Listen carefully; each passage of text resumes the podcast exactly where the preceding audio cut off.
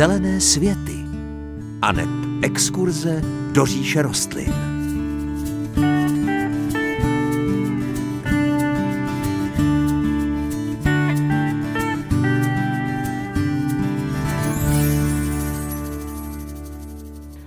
Vítejte u Zelených světů. Je správné, že si stále častěji uvědomujeme, že při zahradničení nemyslíme jenom na sebe, ale i na různé přírodní souvislosti, které se naší činnosti týkají. A v tom dnešním vydání Zelených světů pro vás máme hned dva typy, jak alespoň trošku pomoct přírodě a přitom je udělat ještě zajímavější a hezčí. K tomu přidáme ještě něco navíc, jak už je naším dobrým zvykem. Příjemné páteční dopoledne přeje moderátorsky zahradnická dvojice. Hanka Šoberová. A Pavel Chlouba.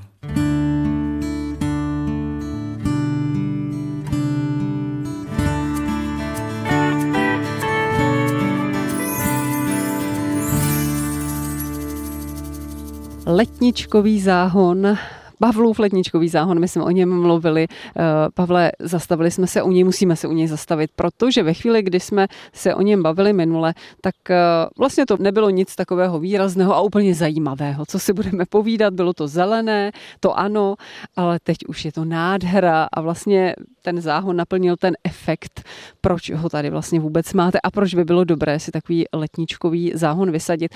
My bychom měli připomenout, jakže byl ten letničkový záhon vysetý. Ano, to bychom měli a možná bychom i e, mohli vysvětlit, proč jsme o tom mluvili už tenkrát, kdy vlastně nic nebylo vidět, ale to bylo v období, kdy jsme si vypočítali, že když se bude ten náš e, příspěvek vysílat, tak ještě kdyby se hned na to reagovalo, tak eh, by posluchači případně si mohli podobný záhon založit sami.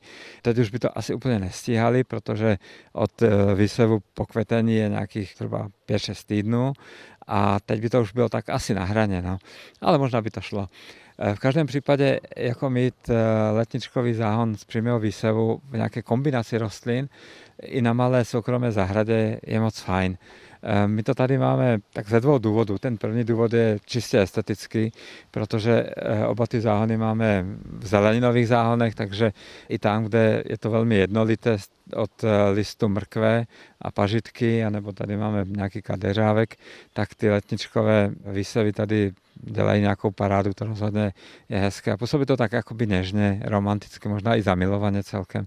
A že možná divné, že o letničkovém záhonu tak nadšeně vypráví chlap, Eh, do mikrofonu, protože to je fakt taková spíše nežná eh, ženská záležitost, ale máme to rádi, je to hezké. Na ten druhý důvod, který jsme vlastně brali velmi vážně, je to, že to jsou rostliny, které jsou velmi dobré pro včely. Pro opilovače obecně, protože včela dělá jenom malou část těch opilovačů, ale lítají tady čmeláci, pestřenky, různé eh, drobné formy hmyzu tady obědvají, takže si myslím, že pokud je to trochu možné, tak i tento aspekt bychom měli na zahradách vždycky brát trošku vážně. Aby si naši posluchači dokázali ten záhon představit, tak bychom měli popsat možná tu letničkovou skladbu. Já v podstatě ty rostlinky moc příliš neznám, chrpy bych snad tak rozeznala. Tak chrpy znáte, Hanko, určitě znáte i tady ty divoké formy máku. Jsem si jistý, že i eh, měsíček znáte, to tady všechno nám roste. Je to zajímavé sledovat, protože myslím si, že ty měsíčky máme tady docela vysoké.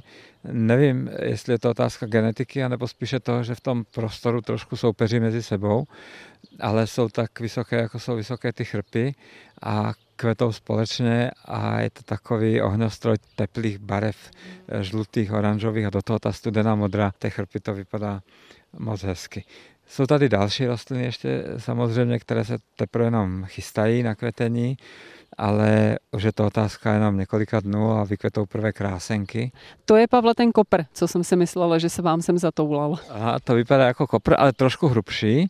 Ty listečky jsou hodně jemně stříhané a je to rostlina střeledí astrovitých. E, zatím má takový koprovitý vzhled, ale až rozkvete, tak to každého vyvede z tohoto názoru. E, květy jsou velmi dekorativní, 4 až 6 cm veliké v průměru, bílé, růžové, tmavě růžové, i fialové, purpurové. Velmi hezká rostlina je to. Myslím si, že hodně lidí je má rádo. Já je mám rád z toho důvodu, že mají docela pěkný vědecký název, latinské jméno toho takzvaného kopru vašeho je kosmos.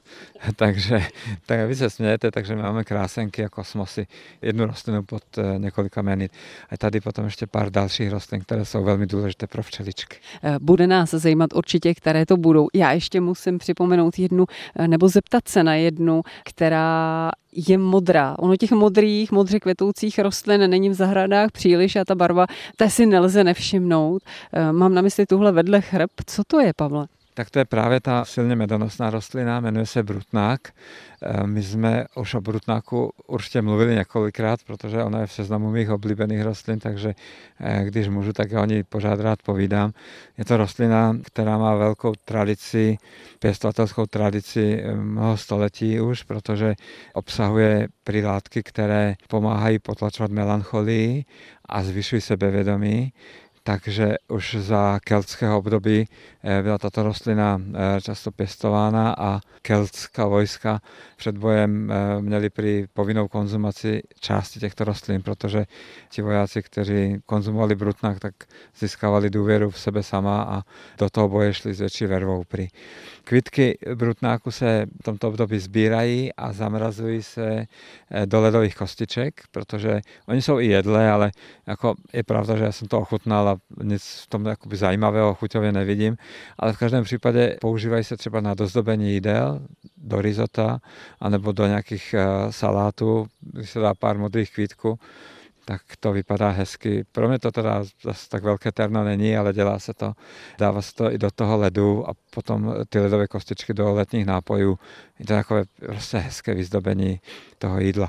Ale co je ještě mnohem důležitější než eh, tahle ta věc, tak je to, že to je rostlina, která je velmi medonosná, pro včely velmi atraktivní.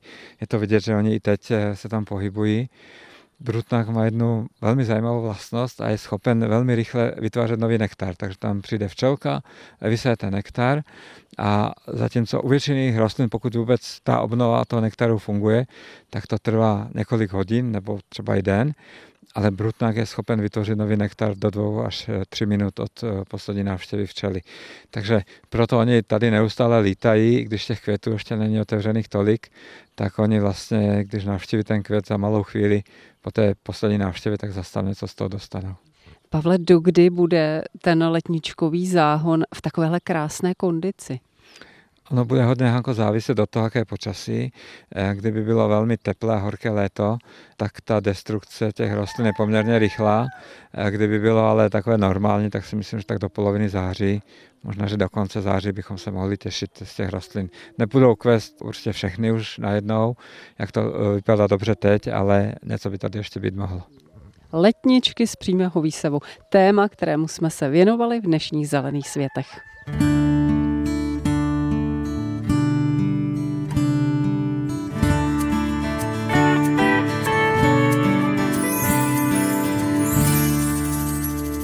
Na holandském Expu Floriade si každý najde to své.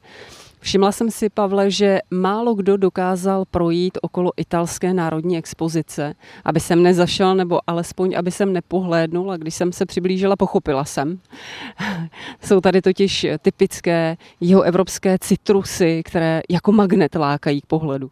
Ano, ty barevné plody citrusu jsou opravdu eh, velkým lákadlem, takže eh, i možná díky nim jsme sem eh, zašli i my, Hanko, abychom se podívali na tu zahradu. Nicméně je to zahrada, která která eh, má i jiné další takové typické prvky jihoevropské a možná, že bychom i o nich mohli dát řeč, ať nemluvíme jenom o těch citrusech. Které to jsou? Co mě tady zaujalo na této zahradě, tak je samozřejmě kombinace velké množství kamení a rostlin, které jsou zvyklé na e, sucho. Jsou tady levandule, rozmaríny, velké moc hezké porosty tymiánu a to tak docela zajímavě kontrastuje s bílými vápencovými kameny umístěnými v gabionech, čímž se vlastně dostávám k tomu, že tyto záhony některé jsou vyvýšené a některé jsou eh, na eh, původní úrovni půdy. Tak eh, to jsou ty bylinky, když postoupíme do těch vyšších pater, Pavle, tak asi bychom měli zmínit stromy typické pro Itálii. Tak máme tu hlavně jeden, který je dominantou toho celého prostoru a to je hodně letitý olivovník, takový krásný. Ty olivovníky, které jsou staré, tak jsou velmi bizarní, mají eh, široké, nádherné kmeny a z toho jdou ty hlavní kosterní větve.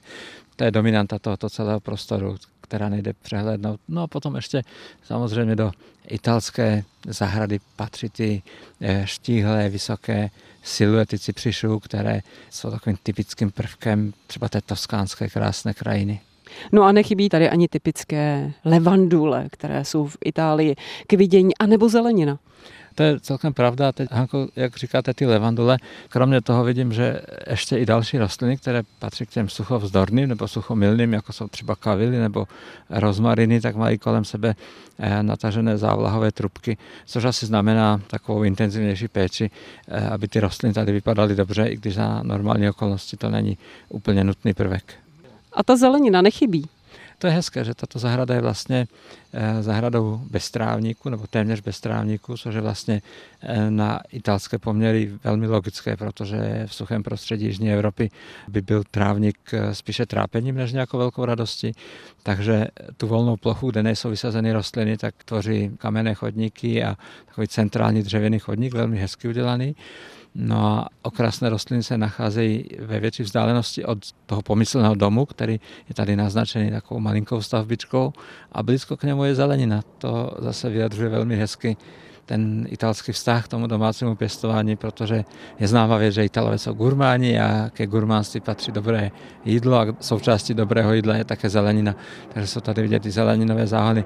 Pravda, v tuto chvíli ještě nám úplně netečou sliny z té zeleniny, protože jsme na začátku zelinářské sezóny a vidíme jenom sazeničky vysazené v řadách, jak se hezky těší na bohaté léto, ale myslím si, že kdo navštíví Floriade třeba někdy v červenci nebo v srpnu, tak eh, možná uvidí ty krásné kusy typické italské zeleniny.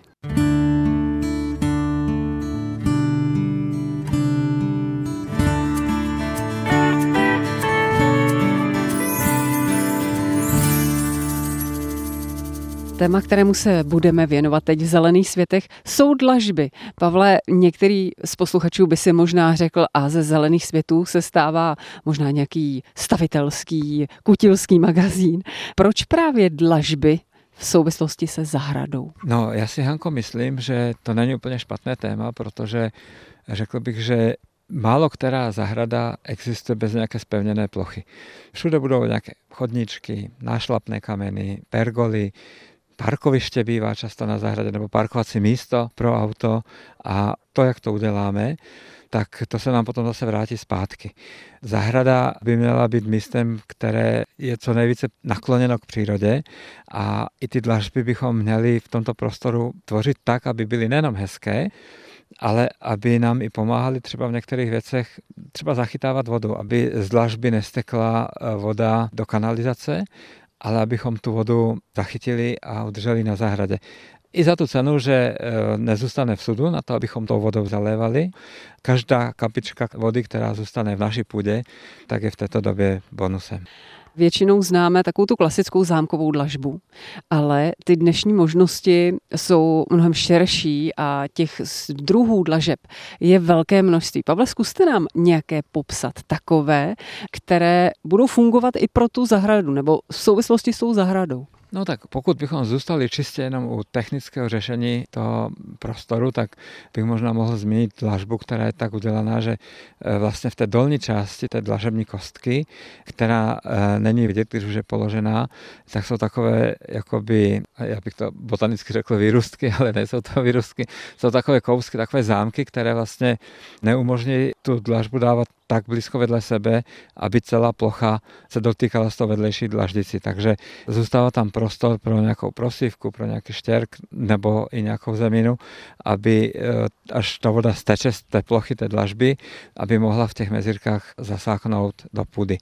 To je ale takové velmi technické řešení. Není špatné, ale je technické, ale je řada možností, jak to udělat tak, aby to řešení bylo více zahradnické. Jak bude více zahradnické? Vlastně princip zůstává podobný. Musíme ty dlažební prvky dávat od sebe dál a ty mezírky potom budeme vyplňovat ne nějakou kamennou drtí nebo prosivkou, a budeme tam dávat eh, půdu nebo substrát a tyto mezírky budeme osazovat nějakou vegetaci, která tu zasáknutou vodu i spotřebuje a nejenom, že to bude praktické, to bude ještě trošku i hezčí. Mě osobně tento způsob natchnul už z toho důvodu, že by mi to ušetřilo práci toho odstraňování plevelu ze zámkové dlažby, která skutečně velmi ráda zarůstá a když neprorůstá ze sporu, přece jenom nějaké to semínko plevelu přiletí i vzduchem a máme s tím poměrně velkou práci.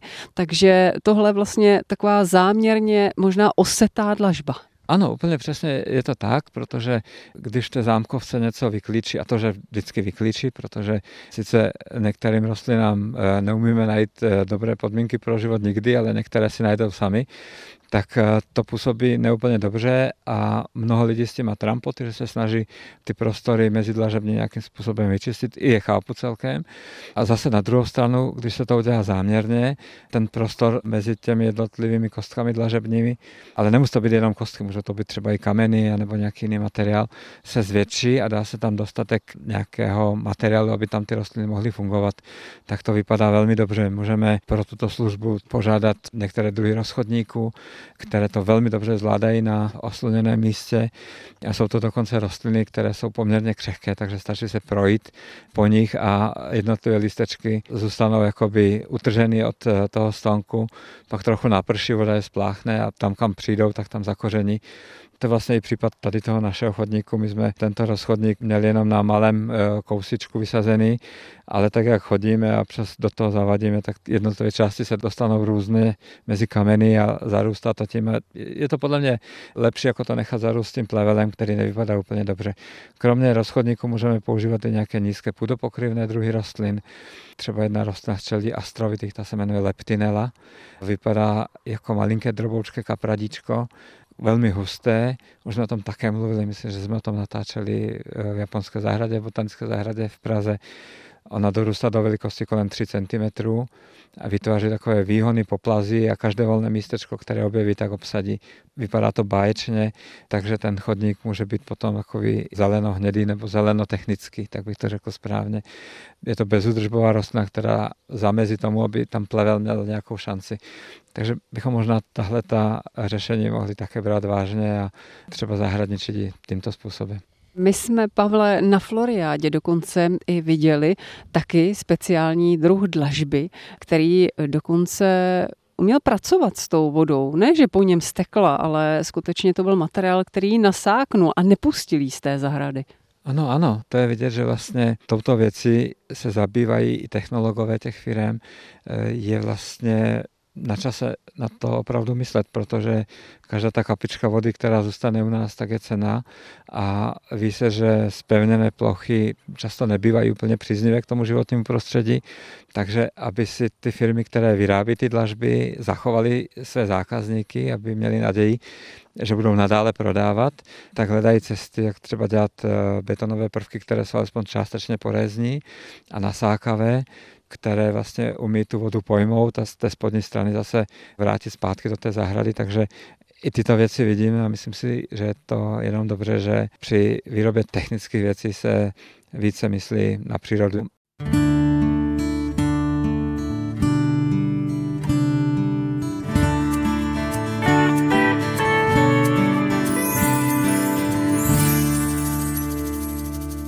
Dnešní zelené světy jsou u svého konce. Ještě závěrem připomínám kontakty, jak se s námi spojit. Buď pište na zelené světy zavináč cb.rozhlas.cz a nebo zatelefonujte na náš rozhlasový záznamník. Jeho číslo je 22 155 44 33.